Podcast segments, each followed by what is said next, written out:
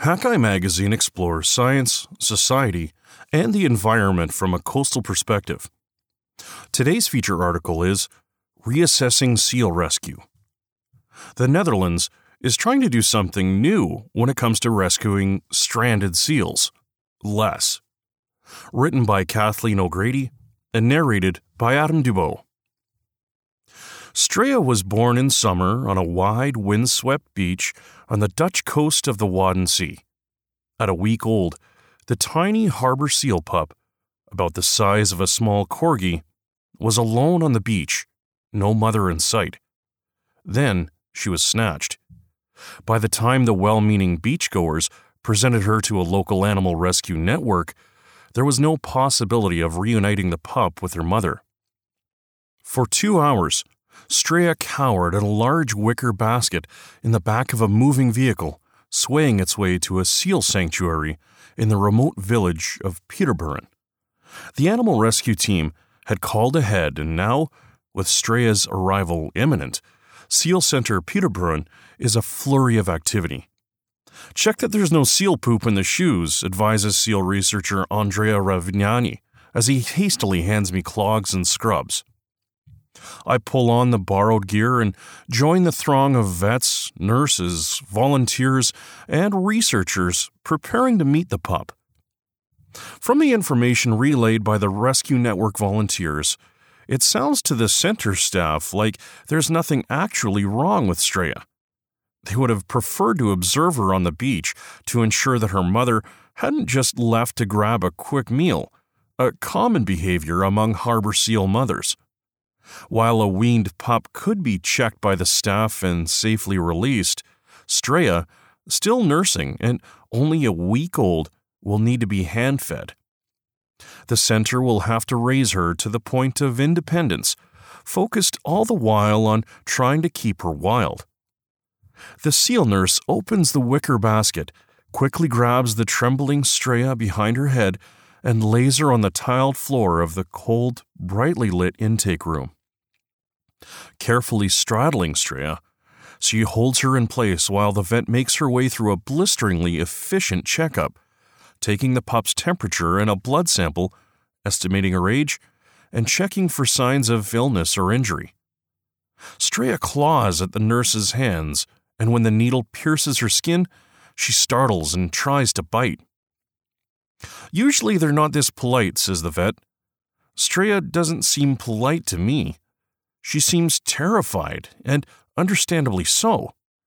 Dogs often hate the vet, and they're well acquainted with humans. For a wild animal, this intervention is nothing short of an alien abduction. As the vet feeds a silicone tube down Strea's throat for a dose of salmon porridge, it's difficult to watch the pup struggle, doubly so, knowing that she might have fared just fine in the wild. Pup napping like this is a common occurrence, says Arnout de Vries, who coordinates the Pieterburen Center's responses to stranded seals. In the Netherlands, it's legal for any member of the public to take a distressed seal, or a seal they interpret to be distressed, into their care for up to 12 hours before handing it over to a licensed rehabilitation center. In some people's understanding of the law, seal rescue is more than permitted, it's obligatory. Seal Center Pieterburen, alongside its fellow Dutch rehabilitation centers Ecomare and Seal, wants to change this, making it illegal for anyone other than trained specialists to remove seals from the beach.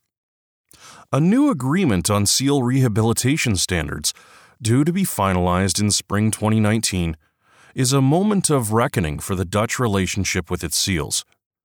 That relationship has an emotive history, from the devastation of the local seal populations after centuries of hunting, to protective legislation in 1962, to the headline grabbing stunt that sparked the country's seal craze when activist Lenny Hart nursed a lone seal pup back to health in a bathtub. These days, the Netherlands has seal fever. Most children in the country have at some point visited one of the three major seal rehabilitation centers whether with their family or on a school trip, says ethicist Frank Meijboom. Decades of awareness campaigns have urged Dutch people to be on the lookout for abandoned seal pups on the beaches. And the seals themselves have bounced back. 500 harbor seals in 1980 have boomed to 9,000 in 2016, while gray seals, entirely absent from the Netherlands in 1980, reached more than 5,000 in 2016. The vast majority of those seals live in the Wadden Sea, with smaller populations in other areas. But with the recovery of the seals, a new approach to rehabilitation has begun to gather momentum, one that emphasizes the integrity of a wild population and is taking a hard look at the unintended effects of human intervention. In the early days of rehabilitation, every seal's life counted toward the recovery of the Wadden Sea seals. Now, numbers of harbor seals in the region are staying roughly level, suggesting that the local ecosystem is reaching capacity. On a global scale, the outlook is similarly sunny. Gray seals, found throughout the North Atlantic and the Baltic Sea, are listed by the International Union for Conservation of Nature as being of least concern, not even remotely threatened. Aside from one endangered freshwater subspecies in northern Quebec, harbor seals, abundant across the coasts of the northern hemisphere, also have the least concern status. From a population viability point of view, there is no reason at all to rehabilitate gray or harbor seals, says Danish marine biologist Anders Galatius. And yet, rehabilitation of both harbor seals and gray seals is widespread internationally. Britain and Ireland are home to a cluster of seal rehabilitation organizations. The Vancouver Aquarium in British Columbia takes in injured and orphaned harbor seals alongside other marine mammals in need of help. And the Marine Mammal Center in California takes in a limited number of harbor seals per year, mostly those born on beaches popular with humans and their dogs. The three countries on the Wadden Sea, Denmark, Germany, and the Netherlands, have an agreement stipulating that each country should have a seal conservation plan but the agreement leaves a great deal open for interpretation, resulting in three different approaches. In Denmark, seal rehabilitation ended in 1995. These days, if a sick harbor seal is found on a beach and judged to have no chance of recovery in the wild, it's promptly euthanized. They're shot, says Galatius, Danish conservation guidelines specify the caliber of firearm to be used for different sizes of animals to ensure a quick and safe death. Seal rehabilitation centers in Germany help orphaned or injured seals, but unlike the Netherlands, German wardens will shoot a seal if it seems like a poor candidate for rehabilitation. Ending a life swiftly with a bullet is a common method in wildlife management worldwide preferable to restraining a wild animal for treatment or chemical euthanasia, says Seal Center Pieterburen's De Vries. It's way quicker and more respectful to the animal. In the Netherlands, though, the standard procedure is taking all needy seals to rehabilitation centers where euthanasia has historically been treated as a last resort. This necessarily entails restraining the animal and possibly even driving it for hours to the nearest center. You have to wonder who we're trying to protect when we don't just euthanize on the spot, says ethicist Meijboom. In its queasiness about euthanasia and in sheer numbers of rehabilitated seals, the Dutch are regional outliers. Between 2003 and 2013, approximately 20% of the harbor seal pups born in Dutch waters made their way through centers like the one in Pieterburen. By comparison, only about 5 to 10% of pups were rehabilitated in Germany and England between 2003 and 2007. The high rehabilitation rate in the Netherlands, peaking at half of all pups born in 2011, is partly the result of people taking lone seal pups from beaches and leaving them with seal centers, which then have little choice but to rehabilitate them. For 40 years, the Dutch public was told that if you see a pup alone, then it's orphaned. It needs help, and you need to help it, says Ana Rubio Garcia, head vet at Seal Center Pieterburen. When I ask where that message comes from, she says, Here, and points to a large poster. Adorned with the center's logo, it depicts a pleading seal entreating the reader to make a crying seal pup smile by adopting it through regular donations to the center. Dutch people are raised with the perception that seals are helpless and desperately in need of human assistance to survive, says Sander van Dijk, Seal Center Pieterburen's Director of Content and Education. The emotive poster is now kept in the facility's staff room, away from visitors. Maybe we should turn it around and not look at it anymore, just so we don't go crazy ourselves, Van Dijk says with a laugh. He has presided over a drastic change in the center's messaging. These days, they urge the public to leave seals alone and call trained volunteers for help if they find a pup. Seal Center Pieterburen began its overhaul after a schism in early 2014. The staff had instituted a new policy permitting seals to be released after a shorter period in the center, but Lenny Hart, who had founded the center after her initial foray into seal rehabilitation in her bathtub, disagreed with this approach. The dispute led to a well publicized power struggle, with Hart and her allies accusing the staff of breaking the law with their new release policy. A staff rebellion and strike culminated in Hart leaving the center. An illegal rehabilitation network subsequently sprang up among seal lovers, including Hart, who were disgusted by the changing ethos at Seal Center Pieterburen. When a member of the network was arrested for rehabilitating seals at his home, he cited his mistrust of Seal Center Pieterburen in defense, saying that he used to take needy seals to the facility, but that he no longer had confidence that its staff would look after the seals properly. When he and another man were prosecuted for the offense, the judge dismissed the charges on the grounds that the men believed that transferring the seals to Pieterburen would have conflicted with their duty to care for the needy animals. In March 2016, State Secretary for Economic Affairs Martin Van Dam granted Hart and her allies a license for seal rehabilitation, allowing the network to operate legally. But in a letter to the Dutch House of Representatives, Van Dam pointed to the growing divide in SEAL rehabilitation philosophies and installed a scientific advisory committee to suggest a way out of the impasse. The committee's advice sketches out the tension at play in the two rehabilitation philosophies, both echoed in Dutch law. On the one hand is the integrity of a wild population, free from human interference. On the other is the right of every seal to be helped if it is sick or injured.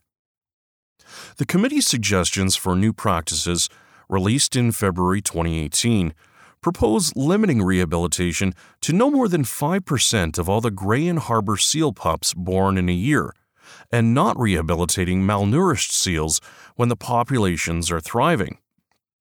Exceptional disease outbreaks aside, highly diseased animals would be euthanized leaving rehabilitation efforts to focus on orphan pups and seals injured by human activities, like fishing.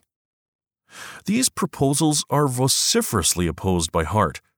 Now in her 70s and still as fiercely committed as ever, she has recently returned from a trip to the Caspian Sea in Iran, where she travels regularly for the seals, she tells me. When we speak by phone, she is unable to contain her horror at the new proposals brushing aside the careful arguments with an appeal to the heart. My philosophy is very simple when there is an animal in distress, you have to help it. But how do you determine if an animal is in distress? And who gets to decide? Conflict swirls around one problem in particular solitary pups. Well intentioned members of the public lifting pups like Straya is one part of the problem, but staff at the Pieterburen Center are also concerned about overzealous seal rescue networks removing pups from the beach too readily. The Scientific Advisory Committee recommends a waiting period of at least 24 hours to determine whether a lone seal pup is definitely orphaned before taking it to a rehabilitation center, a proposal supported by the major seal centers but ardently opposed by Hart and her allies. The goal of the observation period is to give foraging mothers plenty of time to return to their pups, a policy that may have saved Straya from being unnecessarily orphaned and spared her mother the unimaginable distress of losing her pup. But it may also have diminished Straya's chances of survival, says Sue Wilson, a seal researcher based in Northern Ireland. Her research describes how a harbor seal mother will leave her pup on shore while she forages at sea, returning to reunite with it later.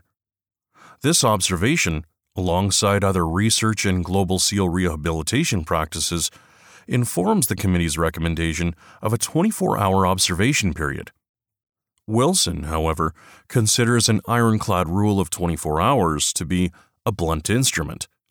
A trained, experienced professional shouldn't always need 24 hours, she argues, and in some cases, quick intervention may make all the difference. The essential deciding factors, she says, should be the location, size, and condition of the pup, since seal moms don't forage when they have newborns.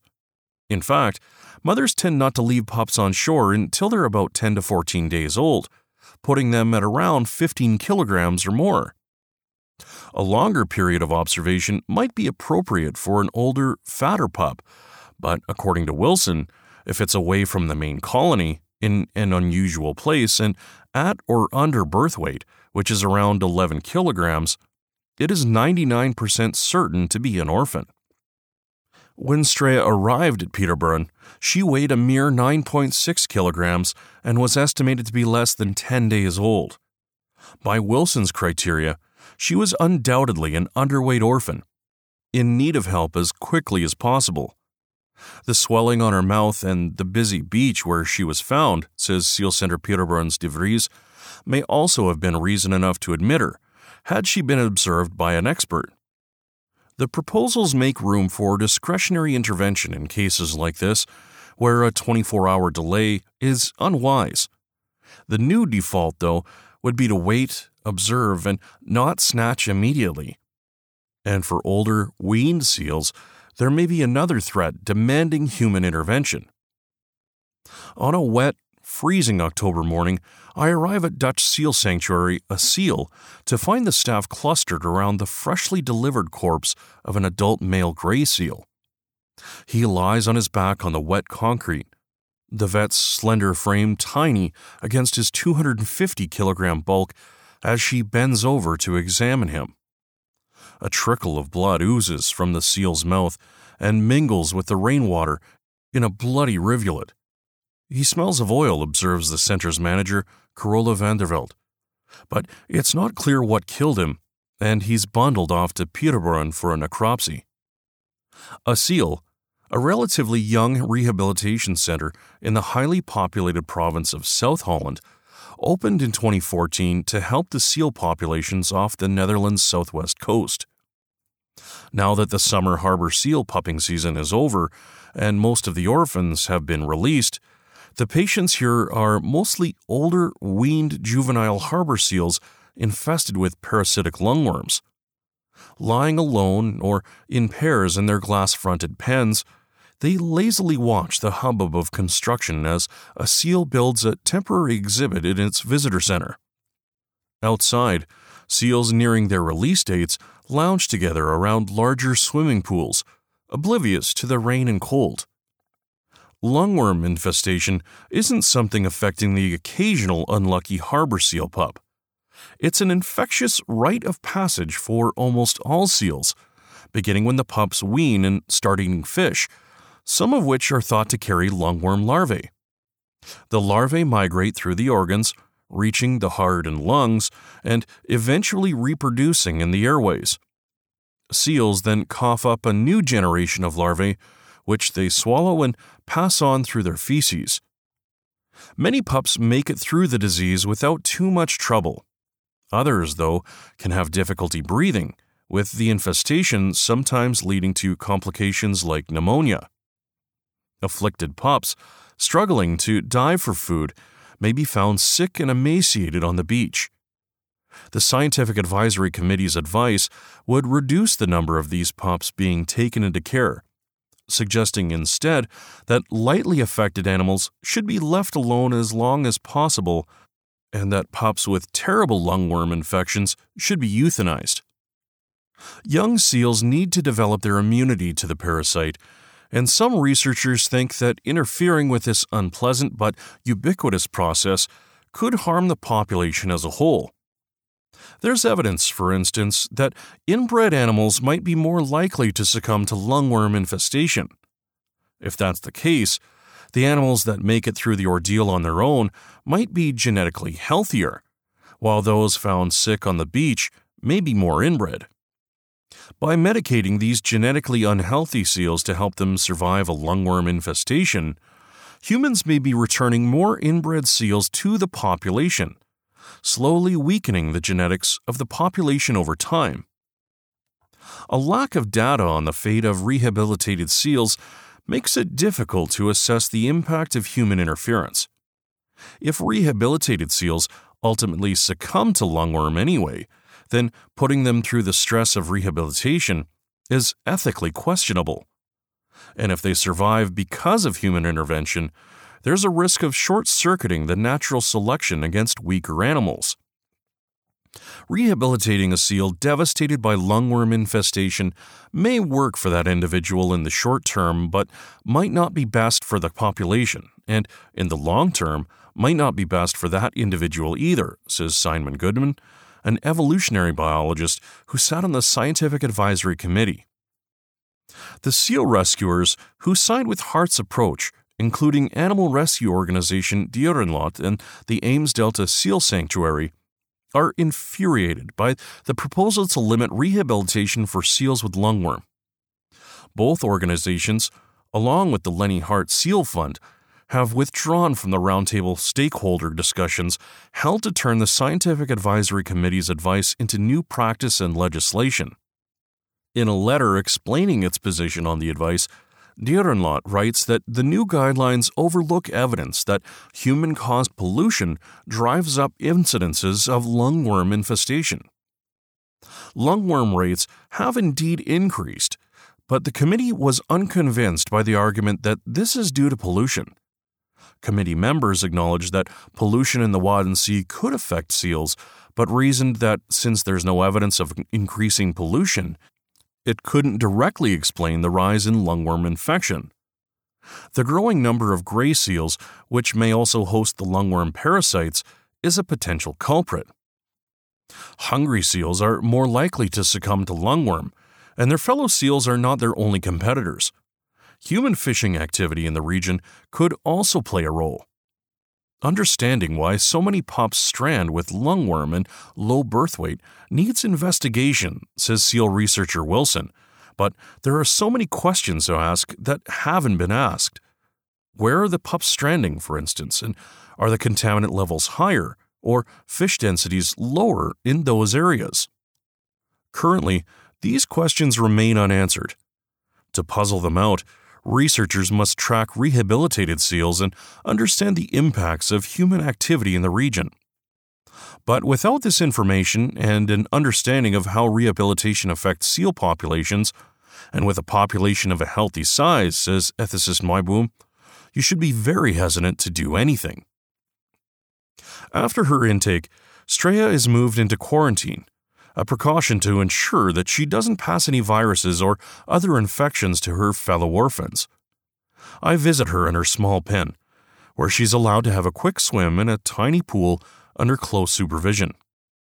The pool is one of many laid out in rows in an airy barn, where the acrid, seaweedy tang of seal poop creeps into my hair and my clothes, lingering for days. In a crowded field of unbearable cuteness, Straya stands out, with a sweet heart shaped face and impossibly huge eyes. She flops toward me, her face pleading and extraordinarily puppy like, giving every impression of begging for food. Her technique is flawless. My primate brain is ablaze with the urge to feed, soothe, protect. I don't think any of this rehab is beneficial from a population perspective, says Wilson, who has rehabilitated small numbers of seals herself. I don't think that's why pups are rehabbed, at least not harbor seal pups in Western Europe. It's not to do with conserving the populations, she says, but rather the welfare of the animals. You have a little animal which cannot survive and it's in distress. There's an issue of moral proximity. If you're beside it and you see it, it's difficult for any compassionate human being to walk away. If you don't see it, though, nature can take its course. The new Dutch guidelines would forbid entering closed conservation areas to look for stranded seals, a practice that has been reported. We should at least not actively search for all kinds of animals who are at the moment of dying and then say, well, we now have to intervene, says Meijboom. What the Netherlands needs, he adds, is a new way of thinking about how to look after its seals, an understanding that sometimes holding back and not intervening immediately could be the best way to help. The enthusiasm for seals is wonderful, he says. So if you use that positive energy that volunteers have, but if you are a little bit more reluctant, a little bit more careful, and a bit more critical, then maybe you can help those seals at least as much as you think you're doing now. The illusion of Strea's domestication is short lived with her long, flexible neck comfortably drawn in. Her face is a picture of goofy, triple chinned contentment. But she quickly becomes snake like and predatory when her neck extends, her head whipping around to get at the human hands on her back. The seal nurse holds Strea down in her dry pen and instructs me while I attempt to take her rectal temperature. It's a failed endeavor. Her rear flippers repeatedly slip from my grasp, and I give up for fear of ineptly jabbing the thermometer into the tender folds of skin near her anus. The pup is strong and clearly loathes a contact with humans. The guidelines at Pieterburen are designed around minimizing this stress, so human contact with the seals is limited. All medical care and research happens alongside feeding, requiring just a few minutes of physical contact with humans.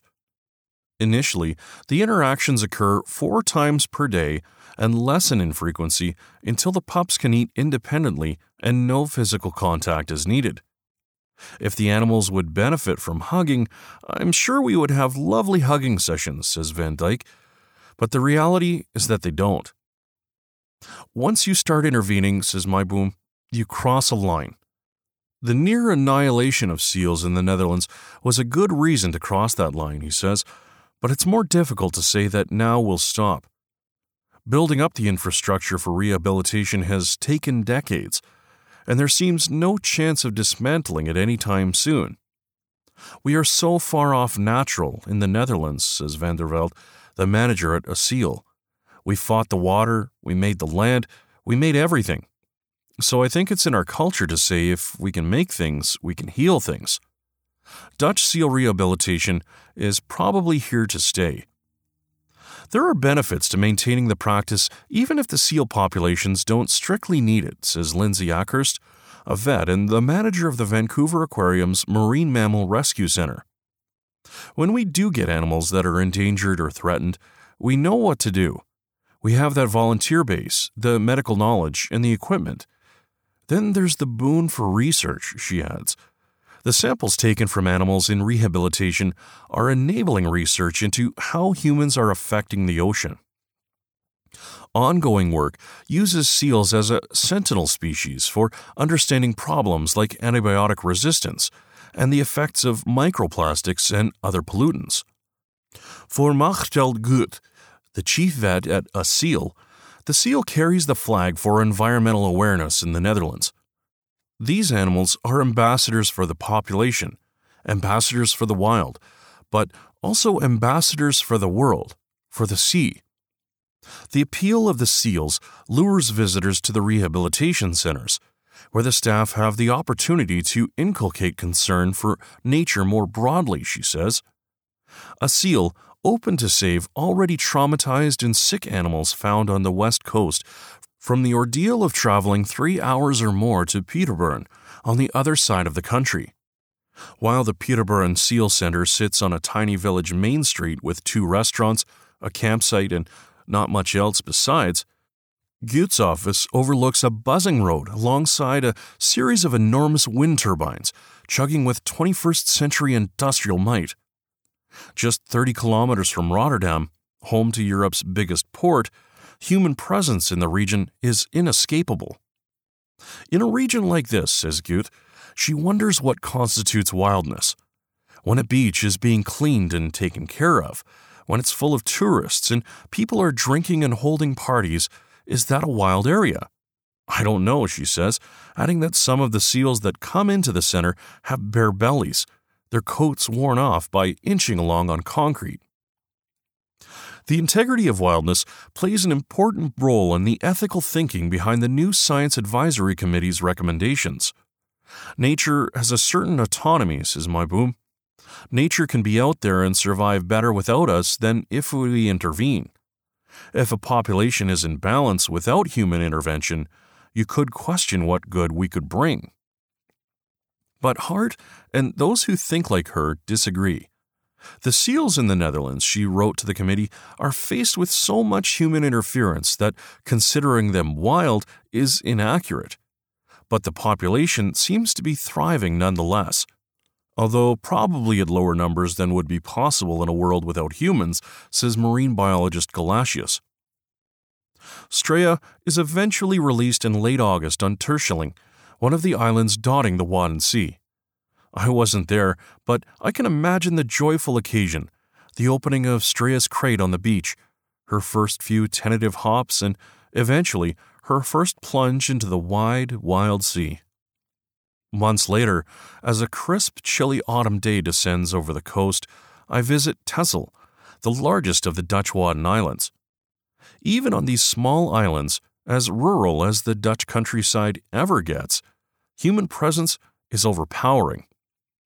The ferry to the island sails from Den Helder, the town where Strea was found, and the view back toward the harbor is thick with industry, shipping, fishing, wind turbines. On the island, I walk through the grassy dunes, seashells crunching in the gravel that works its way into my boots. The sea is not visible from the dunes, but buildings are. Behind me is the Ecomare Aquarium, home to the oldest seal rehabilitation center in the Netherlands. A crowd is enthralled by a keeper feeding a gaggle of harbor seals that permanently reside in an enclosure the size of a large suburban swimming pool.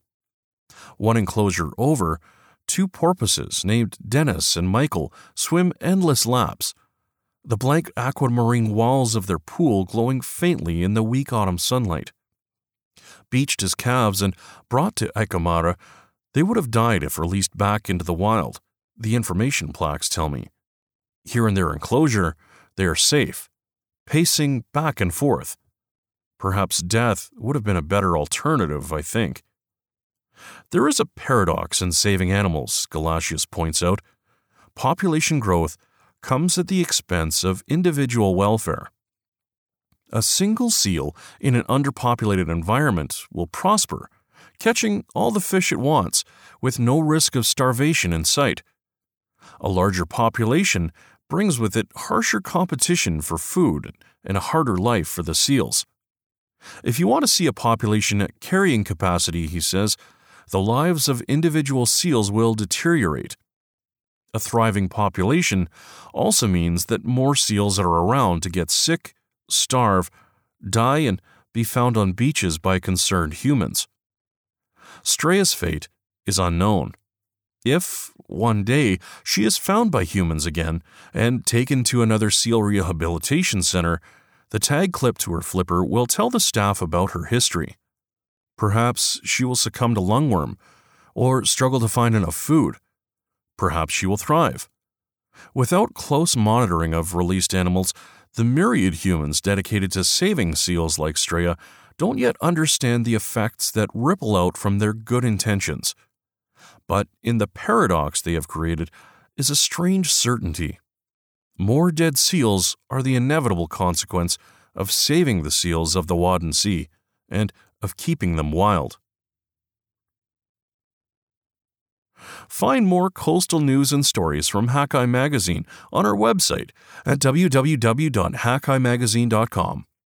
All of our feature stories are part of the Hakai Magazine Audio Edition podcast, which you can subscribe to through your favorite podcast app. If you've enjoyed this podcast, feel free to share it with your friends, and don't forget to like, comment, and follow us on Facebook and Twitter.